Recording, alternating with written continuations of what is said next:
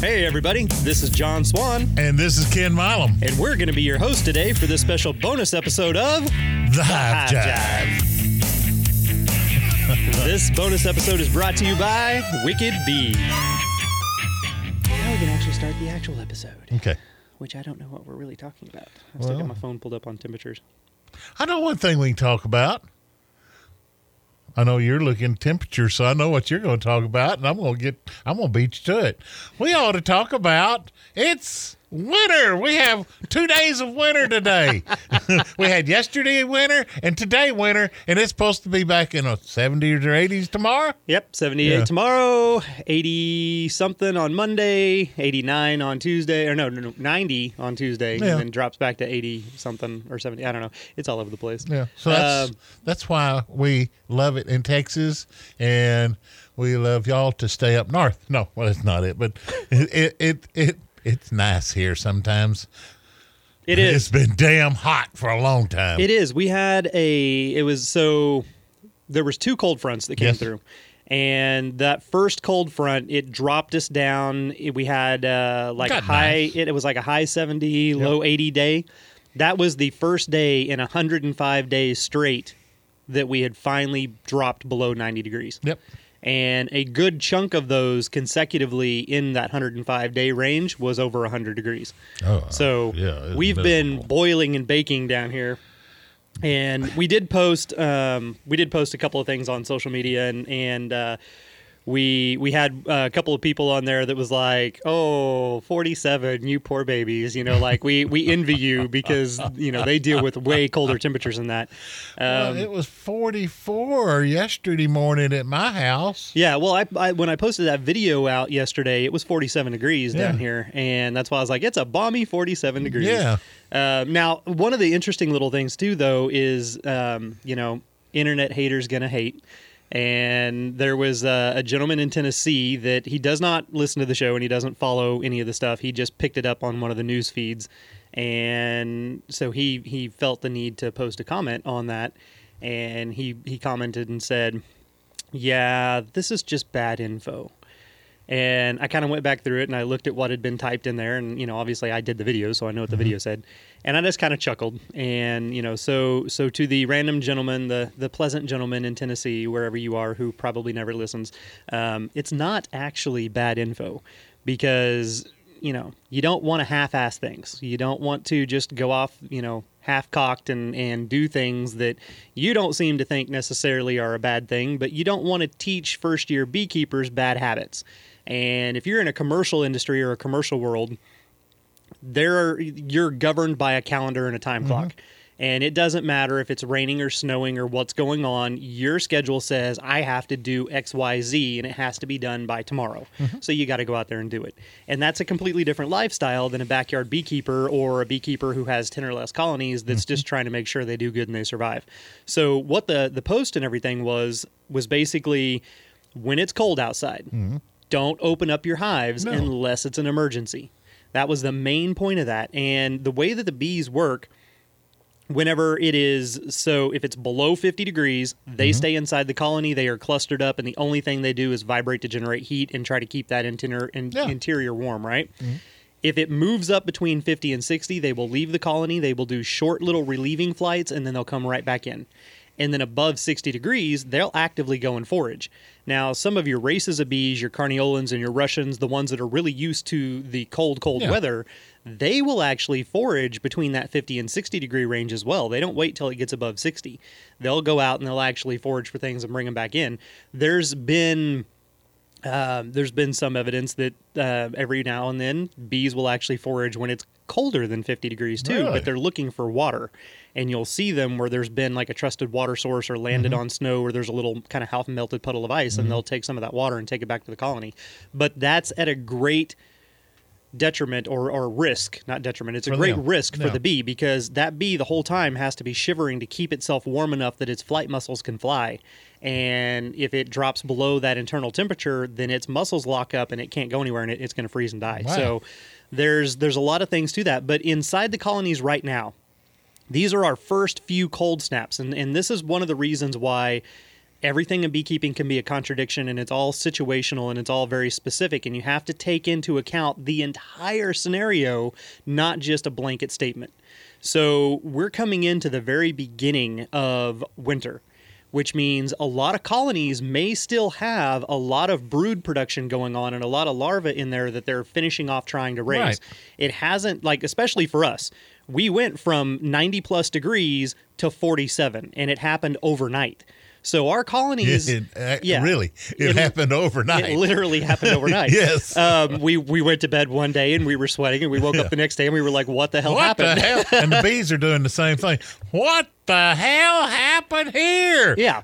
So you end up with a situation where you turn around and you've gone from, well, there's no sign of fall or winter happening to now all of a sudden it's just drastically cold. But they mm-hmm. were already still raising babies and raising brood, and those are still trapped in there.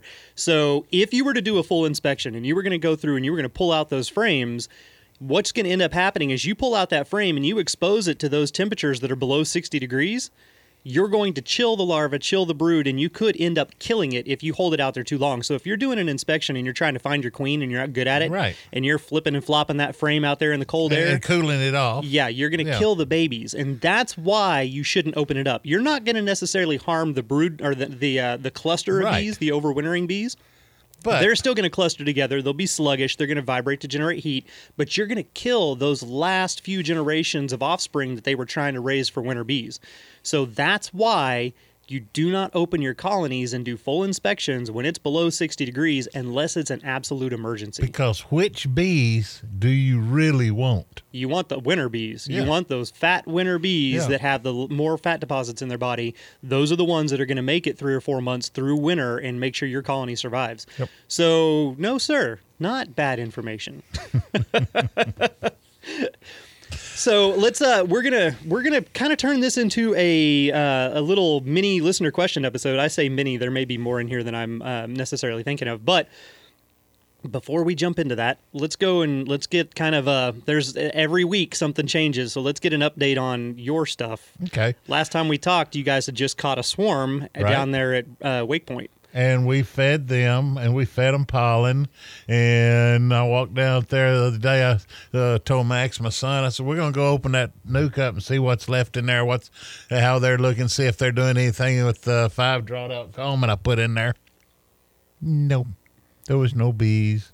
I guess the queen lost enough weight so she could get through the excluder and they all hauled ass. Well, or and this is speculative, she may not have ever been in there. That's true too Yeah, if maybe. there if there was no queen in there to begin with, then there was no allegiance to stay in that place. Mm-hmm. Now, when you went through and you looked, you said that there they had stored no food, nothing no pollen, Nothing. there were no eggs, so they Nothing. made no attempt to No. make that their home. They just happily stayed inside the shelter and drank all the sugar syrup you gave them, Yep. but they kept it. ate pollen yep Yeah, they they kept it with them as food stores, Mm-hmm. and then they continued on their journey looking for you know Yep. whatever cavity they deemed Yep. was suitable. So potentially, one of your off again, on again bee trees around there may have a new colony Probably. inside of it. yep. Yeah. I figure they might have enough to live. I don't know. I figure they'll die this winter. I don't know. What do you think? Uh, it depends. If they move into a bee tree that already has comb in it, Mm-hmm. and they just have to re-establish and populate, mm, they may have a chance to make it. okay. If they move into a cavity that has zero comb in it, they're going to expend all of the resources that they've saved just to build out that comb, and then there's going to be no resources left for food stores. No, it's not quite Thanksgiving yet, Not yet. I but your phone gobbles all year round. I just uh, uh, now. So let me ask you something now. I put the put that swarm in a five frame nuke. Mm-hmm. If I'd have known it was as big a swarm, because it's just easier to handle a five frame nuke yes, when you're Well, when catching you're upon, yeah. when you're catching. yeah. If I had put them in an eight frame nuke because it was a big swarm of bees, Mm-hmm.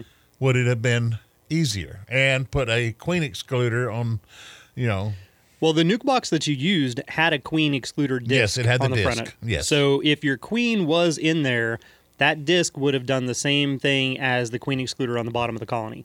So that's a one and one. That's a wash on that yeah, one. okay, The space part of it, maybe. Mm-hmm. they may have gotten in there and they may have been like, well, this is this is more of the preferable size that we're looking for. Right. But the other part of that is again, it's extremely late in the year. Winter is coming, and Yep. so you have this contradiction between what the beekeeper knows or thinks is best, and then what the bees have evolved to look for. So they Okay. could have decided, well, that that box is too small, so let's try to find something bigger. But at the same time, they there was already comb in there. It smelled like bees. Bees lived in there for quite a while, and these Yep. guys made zero attempt to even move in whatsoever. Yep. They didn't do anything. They didn't do anything. So I don't know. Um, that is that is actually, and it's it's good that you've experienced this, and the listeners have got to hear it multiple Mm-hmm. times over. We went and we caught a swarm. We put the swarm in a container, or the, well, the first swarm chose a barrel. they chose the in. barrel. They took. They they moved all moved in, And then they the left. next day they said, "Oh hell no, this is too little." It's, we no, it wasn't have too little. It was too it. hot. Yeah, the, the barrel was too high. It's not little. It's huge. Oh yeah, it's huge, but it it it was a huge swarm. It was big. And so you end up with this scenario where that first one moved in. They thought and they chose on their own accord, but then the next day it got way too hot and they were Yep. like, nope, not going to work. And Yep. they left. They left. And then you caught a swarm. We put it into a container. It left. We had to catch that sucker three times And then we finally got it. before it finally stayed. And now that one is good and it's it's sitting there and it's doing all right. Well, then you guys got this one at Wake Point. You put it in there and it stayed for several days. Yeah, yeah, it did. And then all of a sudden it turned around and And they left. just turned around and left. So- and they were even bearding on outside small beards, not huge beards, and then they would move in. Yeah, at night they'd And go at inside. night, and I'm sitting. Well, I think they're home. Yeah. That's- yeah. So we let's go down there and check them. I already have. There ain't nothing there. I said, any dead bees? Don't. They just left. They just gone. Yeah, they, they didn't die. They just and, left. and then you know we had the trailer hive, which we got to open it up Monday or Tuesday. yeah. Now, so so just a little side note. Um, today is Saturday, and it is only 55 degrees at the moment. Yep. And we now, if we were going to go do a food store check, so we were supposed to go out to Ken's today, and we were supposed to check all of the colonies, Mm-hmm. Yep. so that we could have a nice, good idea of where they're at, so that we can start doing any like hardcore feeding on any of them that are lacking behind on their mm-hmm. food stores. But this little cold snap kind of threw us for a loop, and so we're not going to be able to go do that today. And and again, like I explained at the beginning, it's all due to those temperatures, and it's Right. we don't want to stress them out unduly. We don't want to do anything that's going to cause any any negative effects. We want them to be strong and healthy going into winter. Mm-hmm. So if we don't have to open it today, we know that in two days it's going to be 80 degrees again. Right. We And- can wait two days and, and check it. And then. it's looking like now next weekend's going to be warm. So if you're off, yeah, next weekend Yeah. will be as well. Now, one of the things I wanted to make sure of is the two hives that were honey bound. You know, we got the they got the the brood box and we got the medium, and they were honey bound. Mm-hmm.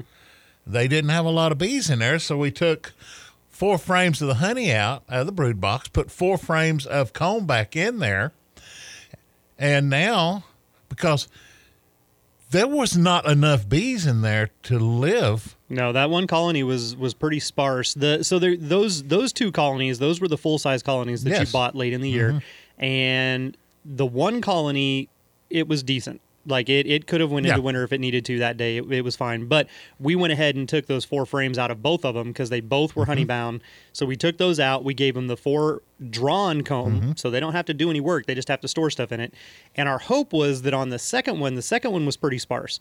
So the hope was now that they don't have open liquid and capped honey in there, and they've got these four extra frames, maybe the queen will move over and start laying. So it's really crucial that we get in there and we check that specific colony and see is that what occurred? Did she go through and start laying and has she built up that population? Because if she has not built up that population, as of today, it won't make it through winter Right. based on the number of bees. It's got plenty even of though food. it's got plenty of food. Yeah, it's got plenty of food, Yeah. but there's not enough bees to keep the colony warm to make it through these really cold snaps. Mm-hmm. So, again, luckily, our temperatures here are going to go back up. Some of you guys aren't that lucky. You're going to stay cold. You're there, and that's welcome to winter. But for Mm-hmm. us, we're you know we're we're just going to have these little dips for a little while where it'll start cooling down and then it goes back up and and whatnot. So we want to see is there anything else we can do for this colony to help them? If not, then we need to make the decision. Okay, we gave them the four frames. It's been a month. They haven't done anything with them, or they just filled them with nectar and there's still no extra bees in there. At that point, we then may need to look at combining that colony with another colony. with the nuke that we got in the eight frame. Ye- Possibly. Yeah. Yeah. Or whatever we need to Yeah. whatever we need to do. But you know, these these both these houses had all the food they could have. That- Everything was full. I mean yeah. Mm-hmm. They, they did great, but it was it it ended up being at the wrong time of year Mm-hmm. to where it became a detriment for them because then they couldn't raise more bees, so their population started decreasing way too soon and they weren't able to keep and sustain that. Well, so just real quick to go back and recap, the the one caveat to this is if it is cold and it is wintertime and you need to go and just check on your food store. So if what we were going to do at your place was just a simple check of the upper boxes or the back part of hives and we were going to open it up real quick and say, "Okay, uh, looks like we still got 10 frames of of capped honey, we're good." Those types of checks quickly are not bad. You can open up the colony. Now, granted, you're still going to reset the colony because when you open up that lid and that inner cover, first you're breaking mm-hmm. the propolis seals, which are blocking out all the drafts and the airflow. And then you're allowing all the heat to escape. It's just going to come straight up mm-hmm. out of that colony because heat rises. Right. It's going to leave. So you've already set them back just from that. But if you're going to open it up really quickly and you're you're counting your capped food stores, or you're going to say, well, I know they need a solid food, which will we we will be talking about that in in weeks or months to come, whenever it's actually in the middle of winter. Um, you could open it up, add in that solid food as a replacement, and then close it back up. Those are the types of times you can open up your colony and do it quickly and it's okay, but you're not going to go look for your queen. You're not looking for eggs. You're not looking for brood production. You're just in that uppermost box. Okay, I still have food. We're good. Or no, they seem to be burning through it. I need to do some sort of emergency strategy feeding, but that's it. No full inspections when it's cold. Um, your colonies so what our plan would have been, you know, you've already talked. You need to check the two that you bought. The one that we refer to as the trailer hive, that one we desperately needed to get into and check, and See we needed to is do, yeah, we needed to do a full inspection on it, frame by frame by frame, because we need to see did the virgin queen make it. Did she mate? Did she make it back from mating? Did she mate properly? Is she laying? So there was a lot of things that needed to be done with that one, and we're going to have to hold off a little bit on it. And then your rock hive, that one's doing good. It's more of oh just yeah. a check to see. They got plenty of bees in here. Yeah, that one's just a check to see. Okay, you had three capped frames of honey. Mm-hmm. Do you now have four? Are you moving towards where we want you to be? Is there a lot of open liquid in there that's going to eventually be capped, or are you burning through it and now you only have one? So those are the kinds of, of things we were going to be looking for. Um, your top bars, we needed to check them and make sure they've got close to their 50 50 ratio. And then your two hives that are out there on the quarantine land Yep. those two we just needed to make sure they've Yeah. got food stores in there and and that was kind of our main goal for some of them was just are you getting close to your ratio and your winter weight to make it through winter oh We're gonna oh. talk bees. what, what We we, got been- questions? we have been talking bees We got questions. we do have questions Oh, okay. and I, I think at this point if i don't chop this up and we add the questions in there it's going to be like an hour and a half episode. Because we've already been on for about 45 minutes and i think there's at least 20 minutes 30 minutes maybe 45 minutes of questions.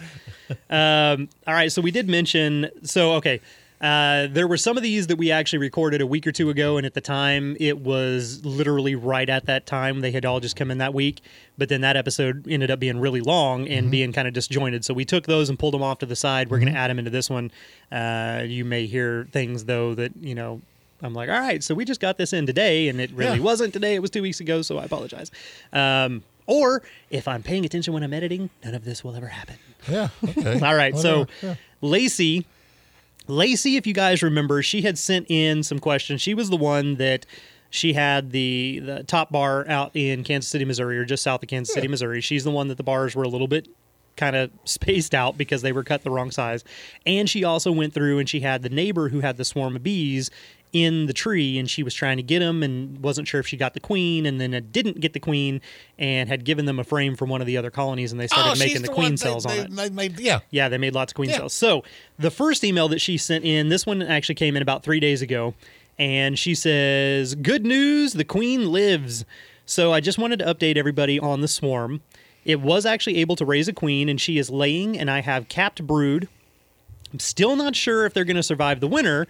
Um, because they only have four bars of comb. But I've been feeding them the two to one syrup, and I have made a dry pollen feeder. However, none of my colonies seem to be interested in the pollen substitute. They are bringing in plenty of red, dark orange pollen right now.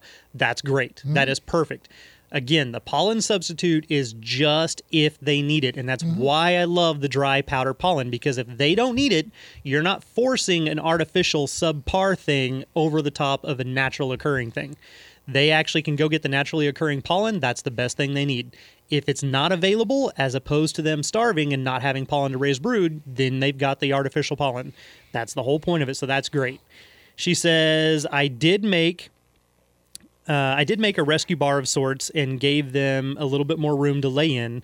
Do you think that that will work? Well, anything to add a little bit of extra comb to them is is you know going to be beneficial at this point. You know, you kind of want to have them to have as much space to both lay and, in your case, it's already cold is up up there as well. So really to start storing food and get it stored up. Um, then she has a note to you. She says, "And if I was Ken, I'd take those bees from that pig farmer." Only if I could be sure that the other farmer never actually found out. I don't want to be greedy or sneaky or anything, but if the colony's going to die anyway, those bees might as well go to help out another colony. Yeah. Um, but again, I don't have 10 colonies in my first year, so there's that. um, all right. Then we got one from her yesterday. And this one, she says, this one is a, a little bit longer, but she's like, okay. The temps here are 44 degrees in Kansas City this morning. Yikes. It's going to be back up in the 60s this weekend, and I'll have a chance to put some of the insulation under the lid that I was planning on doing. Here's my current plan my top bar hive that has the gaps between the bars, I'm going to do the lid, then a pink foam insulation board, a layer of wool, and a layer of canvas. Um, I had this on there for a little bit with the pink foam board, and they started chewing at it before I took it away from them. So I definitely need some sort of barrier. I thought that the wool would help any uh, condensation that's coming up from there kind of retain that so it wouldn't rain back down on them. And if they want to propolize the canvas, that's fine. So the canvas is going to be her protective barrier between the wool and the insulation. So that to me, that sounds great. You go through and you kind of basically build yourself a, a layer or a bag where you've got the canvas, hopefully draping over everything to cover it up, the wool on top of that to provide both that moisture, kind of pull the moisture out, and also provo- provide the insulation and the heat barrier. And then on top of that, you've got that pink foam insulation on the lid just to kind of help hold everything in. Um, by the time you get to the pink foam at the very top, it could just be overkill. I don't know if it's going to really make too much of a difference, but Yeah, but it looks so good. Wow. Sometimes, if only you guys could see the videos of what's going on in the studio. Uh, but again, in the wintertime, when it's coming to the insulation aspect of it, you know, more is probably better. It's one of the few times that more is more is good. So that's all fine. Um, she then wants to know about mouse guards over the entrance and uh, making a hay bale windbreak. Does that sound good? Well, yeah. If you don't have entrance discs like we do, then definitely go ahead. You know, because some some of the top bars have a long slit, like a three inch slit in in them, and you want to put mouse guards over bigger holes that mice and things can get into. So yes, go ahead and put a mouse guard over there if you want to. If it is a larger entrance, I would even recommend covering um, all but maybe an inch so that you only have an inch of the the opening or an inch of the mouse guard that they can come and go through and the rest of it is sealed off in some manner so that it helps keep the wind and the drafts and stuff from getting up inside there. And then on the hay bale windbreak absolutely if you've got the hay bales and the time and you want to do that build it on the north side so that you've got that northern windbreak. That will definitely help as well.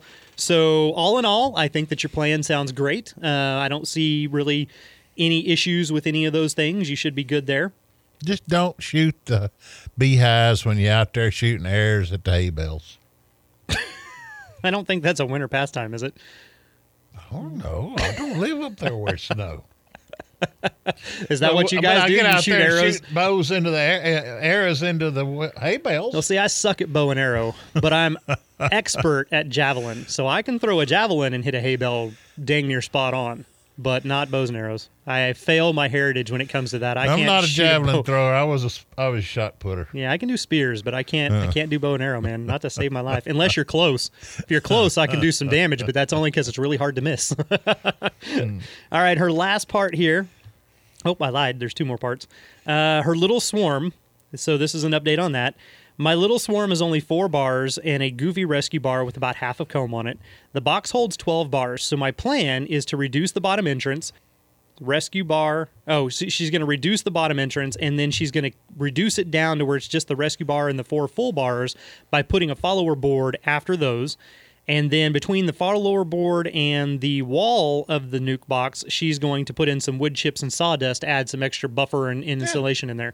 I think that sounds great. You know, again, you've reduced the amount of space, so you've reduced the amount of space that they have to guard. You've also reduced the amount of space that the heat could travel, so it's going to keep it right there around those four comb.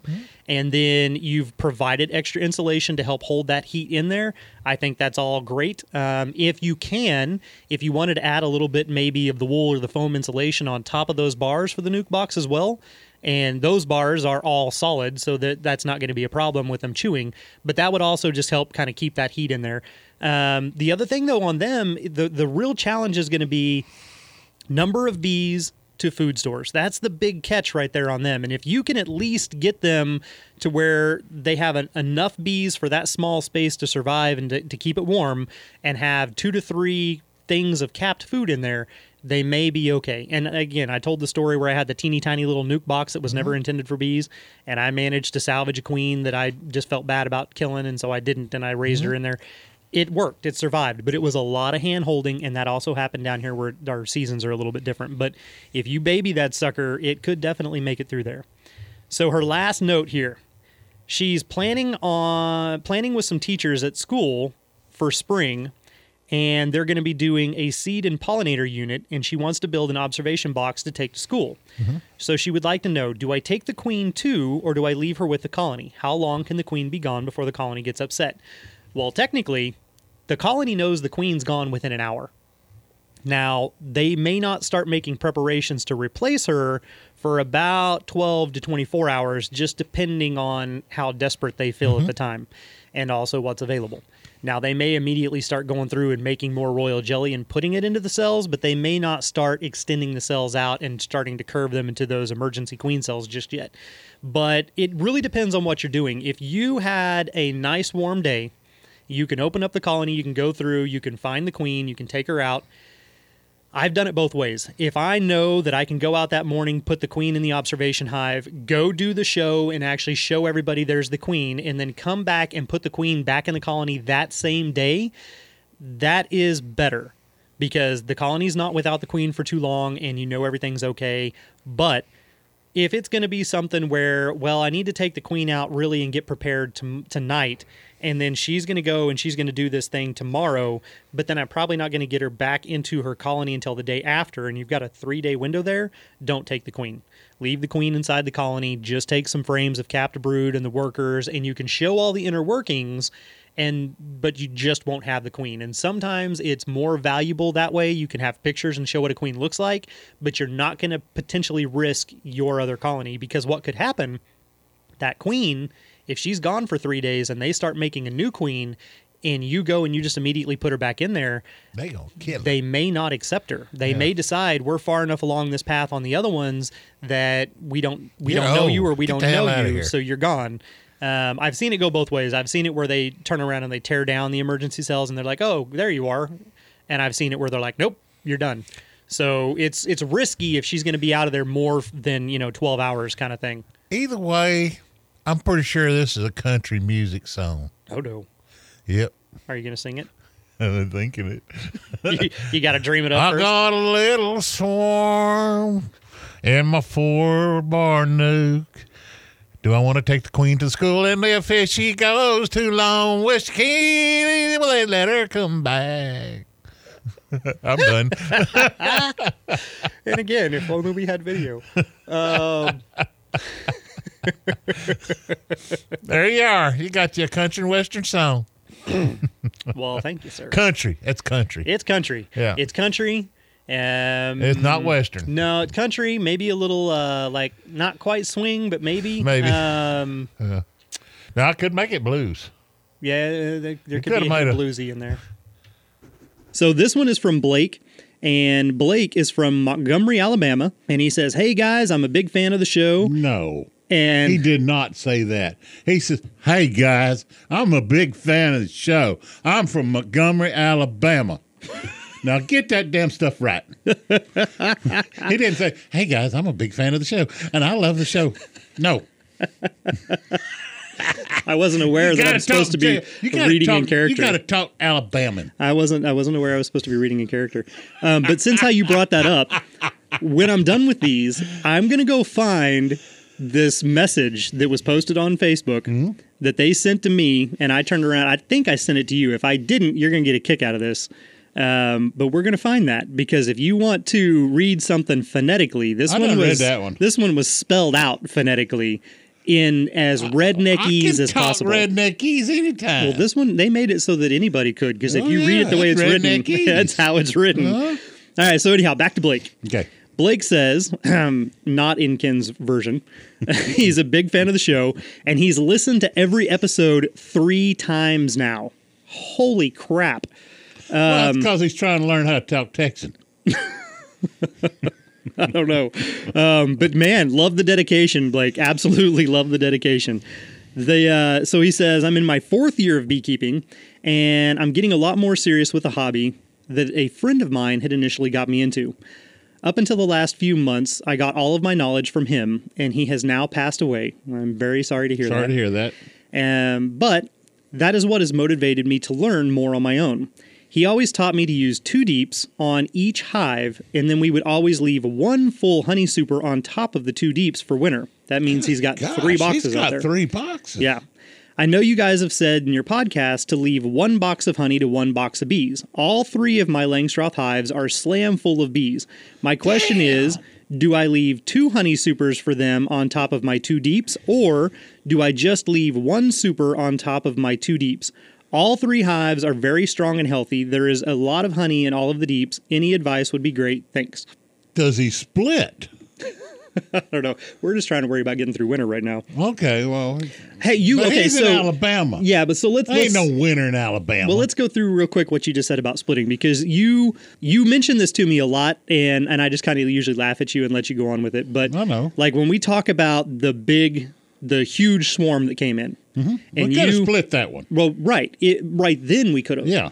But you have to keep in mind the time of the year and the cycles of what happens in a colony. Well, no, you don't So- want to split this time of year. No, It's no, no, no. springtime. But but the way that that actually looks though is you cannot base anything on any colony today for next year. You just can't. I agree with you. because Yeah. say that colony is four boxes and say it is pushing like some monstrous 70,000 bees, Mm-hmm. which is very rare. 60,000 is usually where they max out no matter what they're in, right? Mm-hmm. That's just right now. Over winter, that entire colony shrinks. Mm-hmm. And most colonies coming out of winter are lucky to have 10,000 bees. 10,000 Really? bees, yes. 10,000 bees is not enough bees to split. No, now- not to split. No. So when you look at this monster colony this year and you're like, "Oh man, you could you can split that next year and you can get 3 hives out of that." Maybe.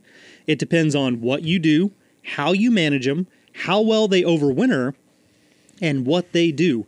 If there's a situation or a circumstance where you're artificially stimulating them and they actually can continue to raise bees, mm-hmm. or you start artificially stimulating them early, like late winter, early spring, mm-hmm. and they get built back up to where they've got like 30,000 in there, yeah, you can go through and you can do your splits. If you don't touch them and it was a harsh, harsh winter mm-hmm. and their population has drastically decreased, they may have been a beautiful colony the year before, but they may need all the help in the world that spring to get going and they may not be able to be split. So it's like counting the chickens, you know, counting your, your chicks before the eggs have hatched. Mm-hmm. You can't base anything this year That's chicken math. that well that's that's not exactly chicken math, but it's part of chicken math Okay. Um, we did have somebody point out uh, we posted the one plus one equals one for Mm-hmm. the combining and consolidating episode and somebody was like that is not chicken math i was like nope it's not one plus one equals one is not how chicken math goes okay so to, back to blake here Oh, I got Blake. Get you a cassette player or or an eight track. They don't have those anymore, do they? i mean you can find the eight track But and tapes i get don't know some Barry players. White and play it right there in front of the of the queen, and she will do a lot more laying for you. So the queen never mates inside the colony. Well, she done took off. She's already done, and she's down in the house. Right, you just right. got to play Barry White so she lays more eggs. But I, I thought the I thought the Barry White was you know too. Never mind. yeah, that's so go there. Um, that's already been done multiple times. Okay. so, all right. So here here's the thing, Blake. For yours, we went through and we looked up the region, and I based it on Montgomery versus Austin. We are almost the same average temperature Say, in. November. Yeah. in December and in February. In January, they are like six degrees cooler than we are. Probably a little higher. Well, for whatever Yeah. whatever the reason, they're only six degrees cooler than us for their average temperature, which Mm-hmm. means their winters are not very rough. No. So what we when we say one box of bees needs one box of food, we're theorizing your comb that is open and available that is fully covered in bees. So if your first box has open comb and is fully covered in bees, and your second box is fully capped honey, that mm-hmm. does not count. That is not a box of bees. That is a box of honey. Mm-hmm. So you're you would literally have to have your two deeps, solid brood in both deeps, to then turn around and say, I need two more boxes of honey to match my two boxes of bees. It's a very weird logic to that, but you also want to reduce the size of your colony down as well because any heat that the bees produce, they're going to start winter in that bottom box, and any heat they produce is going to go up. And if you were to have three more boxes above it, all your heat's going to be in the fourth box, and your bees are going to be in the first box. And that could be a recipe for disaster if there was a really random cold snap that you and your region and your bees were not prepared for. So I would say the more bees you can fit into a smaller space, the better they can warm and heat that space. So if you have one deep box full of bees and you've got one deep box full of honey, that's how I would leave it. I would take everything above that off and just leave your two deeps to overwinter in. I wouldn't give them a third medium super to have for extra food. That's my personal opinion without seeing the inside of the hives and without knowing what's really going on. If you have a deep full of honey and a deep full of bees, that's still two boxes of volume that those bees can spread out in, but that's how I would overwinter my colonies. And what you're telling him, don't put the third box on there because what's going to happen, the bees in the two boxes are going to get warm. They're going to warm everything up. The heat's going to go to the third colony where nothing's living. Third box. Third box. Colony. I said colony. Colony or the bees. Yeah. Um, one the- of go to the third one of our one of our bonus episodes is going to be that I know. quiz. I know exactly what you're going to do. All right. I think we have. Oh, Blake had one secondary question in here. Okay. Um, he says that he uses oxalic acid to treat the mites. He uses the vaporization method, which gases the oxalic acid. And he says that he has gassed his hives in the past with the honey supers on the hives. Will it cause the honey to be harmful to the humans when eating? My friend taught me to gas everything, but I have since learned that you're really targeting the brood nest with the oxalic acid, and I have seen some people remove the honey supers before gassing the brood nest.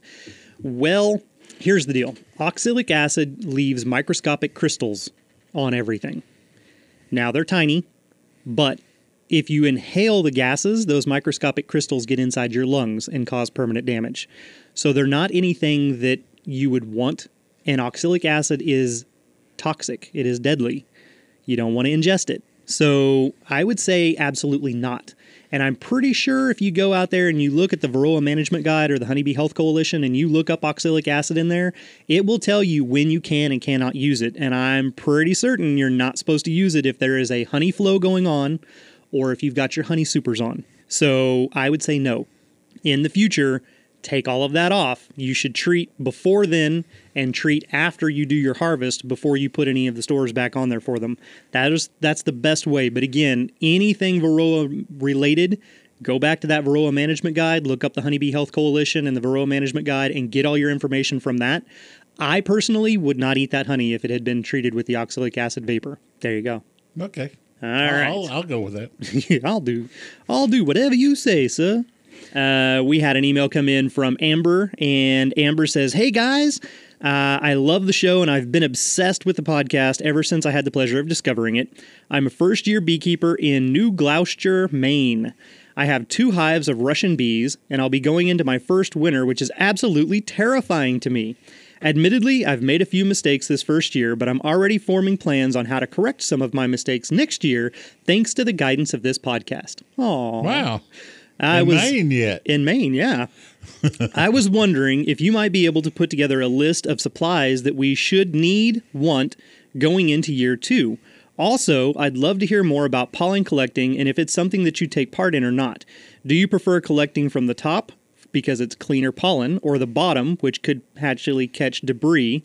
I would love to learn I would love to learn more as I've heard that pollen has some very good health benefits. Looking forward to what comes next. Amber. P.S. Get the show a sponsor so you guys can get paid in capital letters, which will give us more episodes. Smiley face with the tongue sticking out. Now, uh, can I tell her where to get pollen?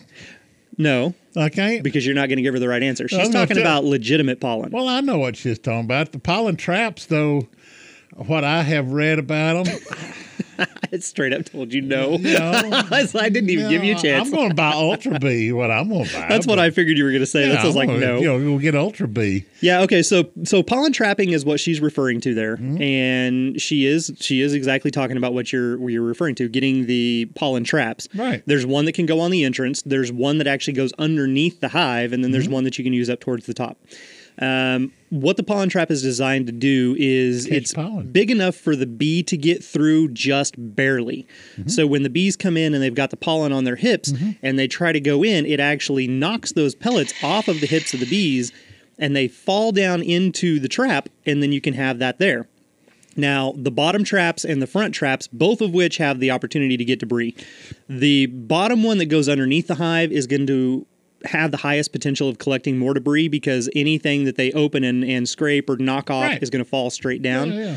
The ones that are actually on the front entrance, those technically they wouldn't catch a lot of debris, but sometimes the bees do throw things out the front, so you could get a little bit. The top ones are going to be ones that are going to have the least opportunity to get the debris in it, but it also may have the least opportunity to get the pollen. It really depends on what their primary entrance is when they're bringing back the materials. Um, I do not actively catch pollen from my hives, mainly because you're depriving your bees of their primary protein source that they desperately need to go through and raise brood. That is a healthy, strong colony, absolutely has to have pollen. And if you've got a trap on one of your colonies and you're collecting the pollen that they're desperately trying to bring in, you're doing them a disservice. And you may be doing them that disservice because in in some regards your brain may be saying well but they may need pollen in the winter so i'm going to do the same thing i'm doing right now for the summer you know when i take their honey and i can store some for winter well i should take some of their pollen and store it for winter. Well that's that's not the same case really because your colony may be much bigger much stronger much healthier if you just let them bring in their own pollen and don't take it from them um, the other thing with pollen traps too is it can be really tricky on the pollen aspect. If you're truly doing it and you want to do it for a health benefit, you've got to go out there once a day minimum and empty that pollen trap and then immediately process the pollen. It either has to be frozen or freeze dried. I think there's also a method where you can dehydrate it, but if you don't do that, that pollen can actually dry out and start to degrade very quickly on its own because it, it has a moisture content to it. And as that happens, it's the same concept as when you when you pick a vegetable or a fruit or you take the top of it off, immediately all of the bionutrients start breaking down. It starts dying. That's the same thing that'll happen in the pollen. So you could end up with pollen that maybe doesn't have the health benefits you're looking for because you left it out there for a week and, and it's kind of null and void at that point. Um, so you know that's kind of the pros and cons. I have participated in some pollen studies where they were actually using it to go through and look under magnifying glasses and and determine the different types of pollen to see where it's come from. They also do that when we do our honey testing. They'll use the the pollen that is naturally occurring in the honey to go through and, and figure out what the main varieties of things your bees are foraging on. Um, so we've done a few things like that just for the scientific purposes of it but not as a general rule. I don't usually go through and do the trapping. But that's not to say that people can't. If you want to do that and you want to experiment and try it, absolutely go for it. Um, maybe just do it for a little bit of time, you know, like maybe a week, um, or switch it back and forth between colonies so that you're giving them each chance to continue bringing in stuff and you're not just completely depriving them. Your first question that was in there, Amber, you know, coming up with a list of different things. Well, good news because we will definitely be doing that as we start season two and we start preparing everybody for their second year of beekeeping, we will very much go through and do just like we did at the very beginning of this year. And we'll start talking about okay, here's the things you need to plan for over winter. Here's the things you could be doing right now. And as you said, here's a list of supplies and things that you might want to look at getting and, and being prepped for. So that will be coming down the line later this year or at the very very beginning of next year one or the other uh, before the spring actually hits you will have an episode that will tell you guys how and what you should be considering and, and buying and purchasing and working on. So, absolutely not a problem. We will definitely get that out there for you. And we appreciate you listening. We are glad that you're enjoying the show and that we could be of some assistance up there in Maine. And thank you very much for sending in that email to us. I think one thing we ought to talk about come before spring, and me and John have talked about it in previous shows. That's swarm traps. Yeah, we'll talk about that again. Yeah. Uh, yeah, because next year, as swarm season really gets Mm-hmm. off, uh, we'll we'll go through and do that again. Okay, our next one comes in from Jared. And Jared says, I love the show and I follow you guys on Instagram. One of my hives got invaded by hive beetles over the summer and I lost the hive.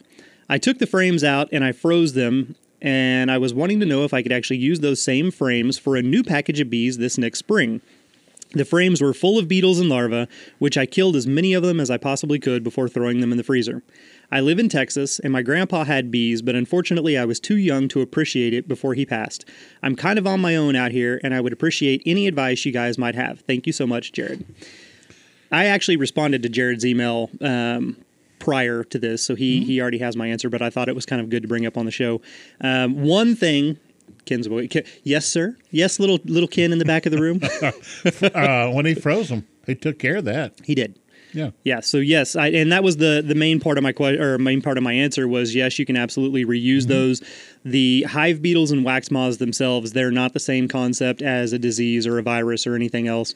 Uh, but the one thing that I cannot possibly stress enough, and it, I know it's really easy for us to blame the hive beetles and the wax moths for things, but what we really, really need to understand is that a hive beetle and a wax moth, both of those are listed as nuisance pests. They are not anything that on their own accord can be degradatory to a colony because a strong, healthy colony will always keep them out of there. Mm-hmm. There's always going to be hive beetles in your hives. There's always going to be wax moths in your hives. Mm-hmm. But the bees will keep them regulated to the back sections. They will clean out all of their eggs. They will keep it to where they don't become a problem. But they're always there. It may just be two or three.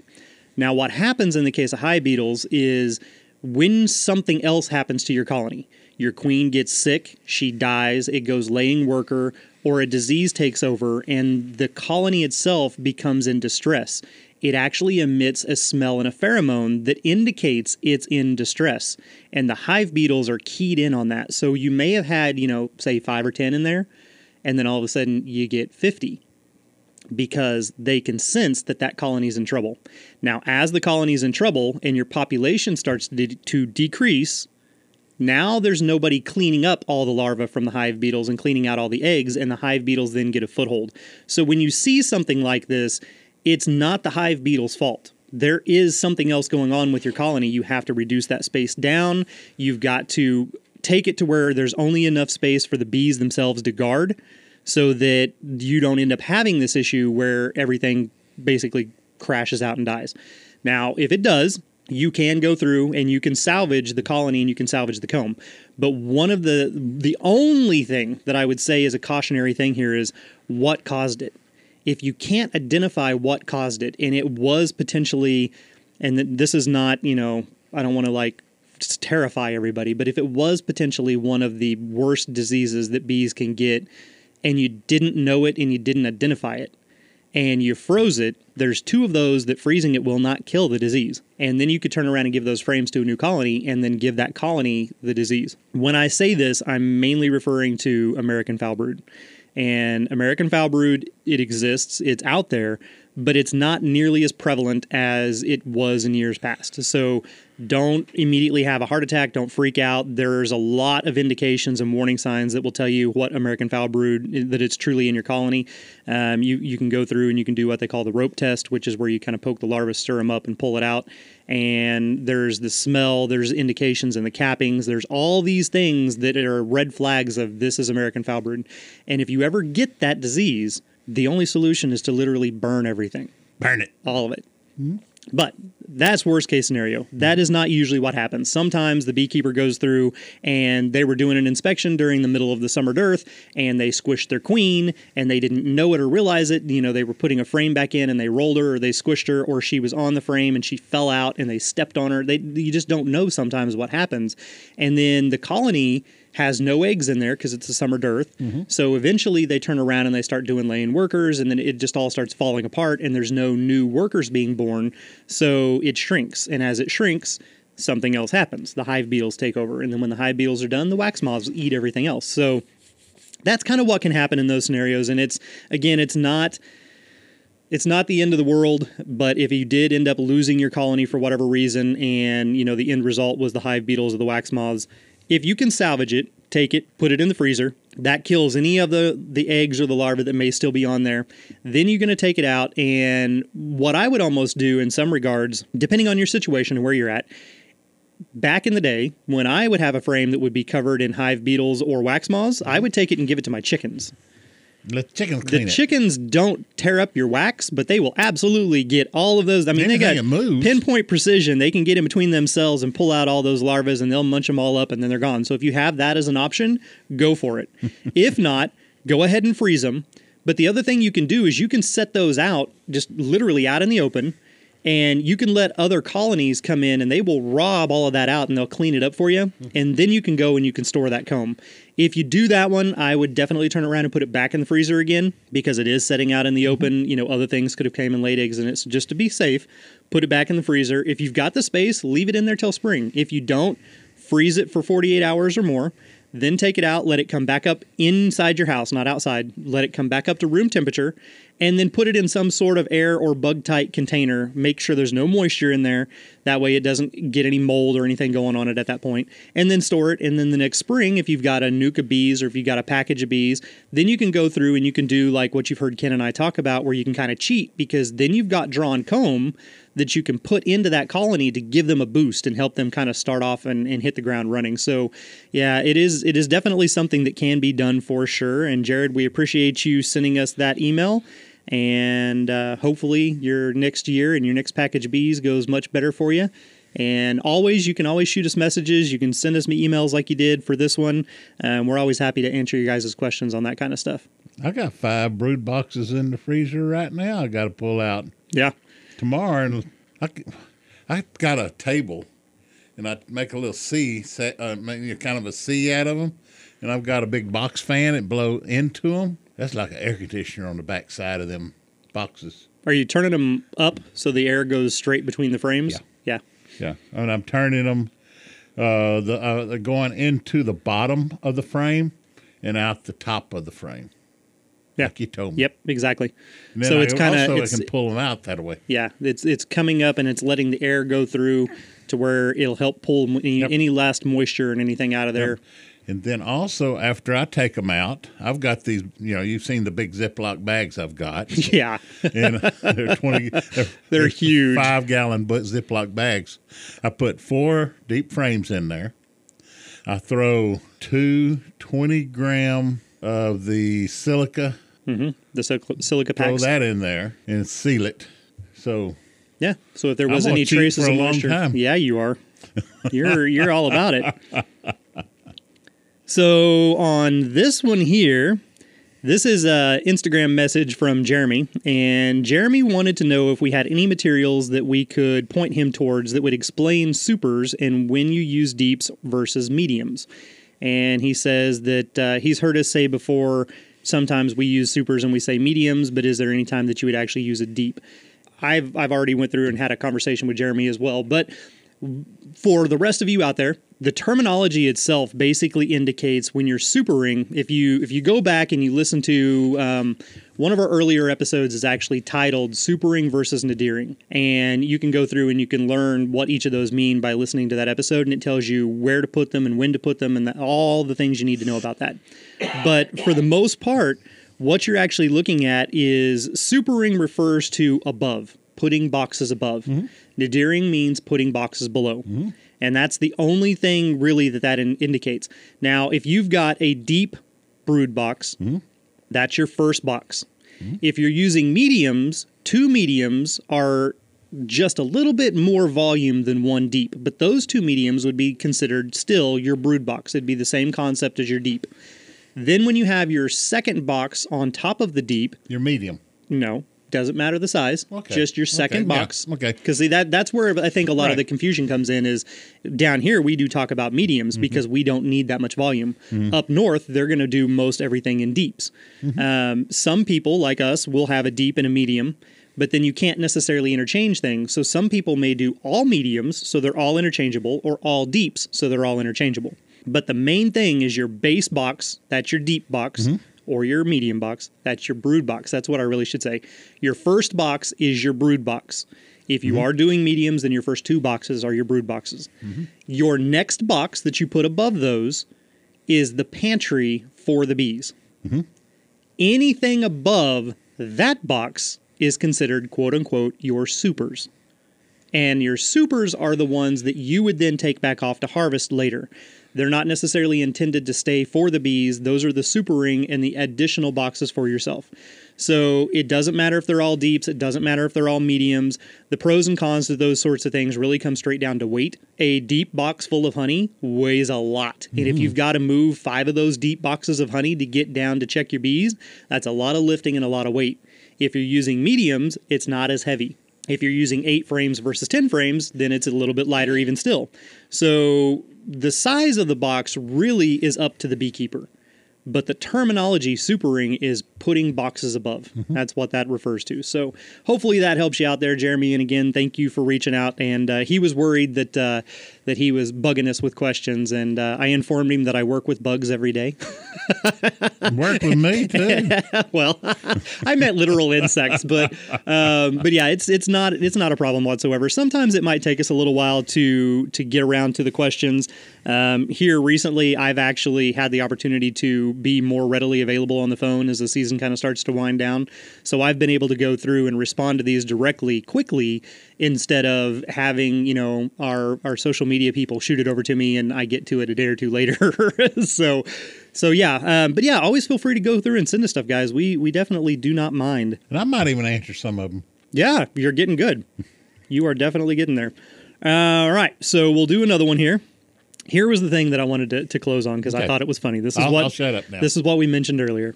Um, so this is from Jacob on Facebook. Okay. And Jacob, I am going to read this the way Jacob wrote it. And when I saw this, I laughed and laughed. And I also I loved the response that that our friends on social media gave. so, what it says: Show idea. Get yourself one of them there flower experts. Sit them down for a talking about the various flowers by region and relationships to bees. We can get ourselves some education about pollens and nectars and the times of years that there's a blooming. That's the message, and that's how it's that is how it is phonetically spelled out. That's not me being a smartass. so here's where the smartass comes in, though. Whomever of our volunteers that was on Facebook at the time responded and said, "We're going to get Ken to translate this message and get back with you." Wink. so that cracked me up. Y'all be y'all better worry start worrying if you hear uh, battling banjos. Um, I do have, and I don't know if I could ever necessarily get her on, and she has a very thick accent, but um, I do have a lady who is a wonderful expert in pollen producing plants and things like that, and we could try to get her onto the show. Um, she has a, you know, she has little little ones, little kids, and things, and she's also a teacher, and she's very busy. But we could try to get her in here and, and have her go through and do that, and it would be relevant. Like the the challenge is, how do we do that for across the United States?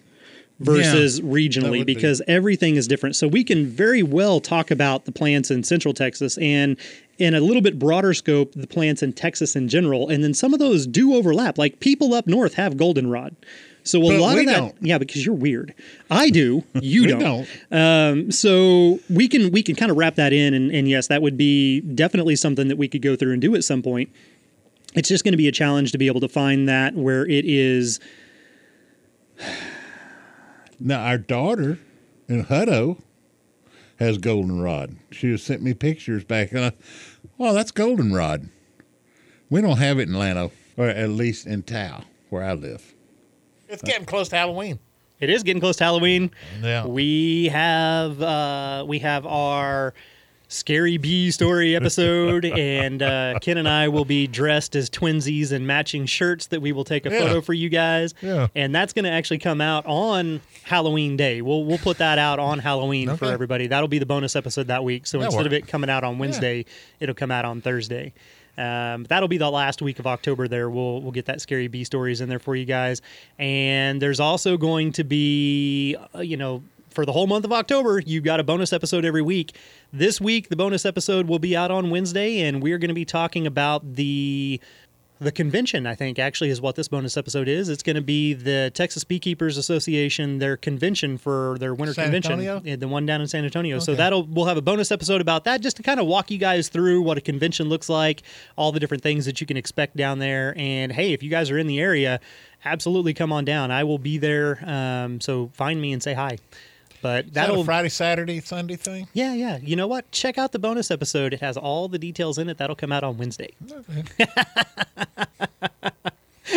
but anyhow, we uh, we appreciate you guys tuning in as always. And if you have any questions or anything, you guys know the drill. You hear us say it before, but for any new new listeners out there who just ran across us accidentally, um, welcome. This is the Hive Jive, as you heard at the beginning and the end. You'll hear it again, but. If you ever have questions, we're more than happy to answer them. You can find us on Instagram or Facebook at The Hive Jive, and you can send those questions to us. If you want to do email, it's going to be info at thehivejive.com. Send in those listener questions. We're more than happy to go through and answer them on the show as we did here today. And until next time, you guys be good, Be safe. behave. Oh, if y'all want me to sing country music song for you, just send. Let me know what you want me to talk about. Yeah, send him send him in a subject matter, and uh, we'll get a song in there for you guys. All right. Does the commode go the wrong direction down south? Oh God. Bye, guys. Bye. Y'all be safe. Be good.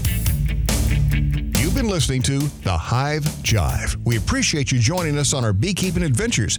And you can find out more information about today's episode online at thehivejive.com. And as always, thanks for listening.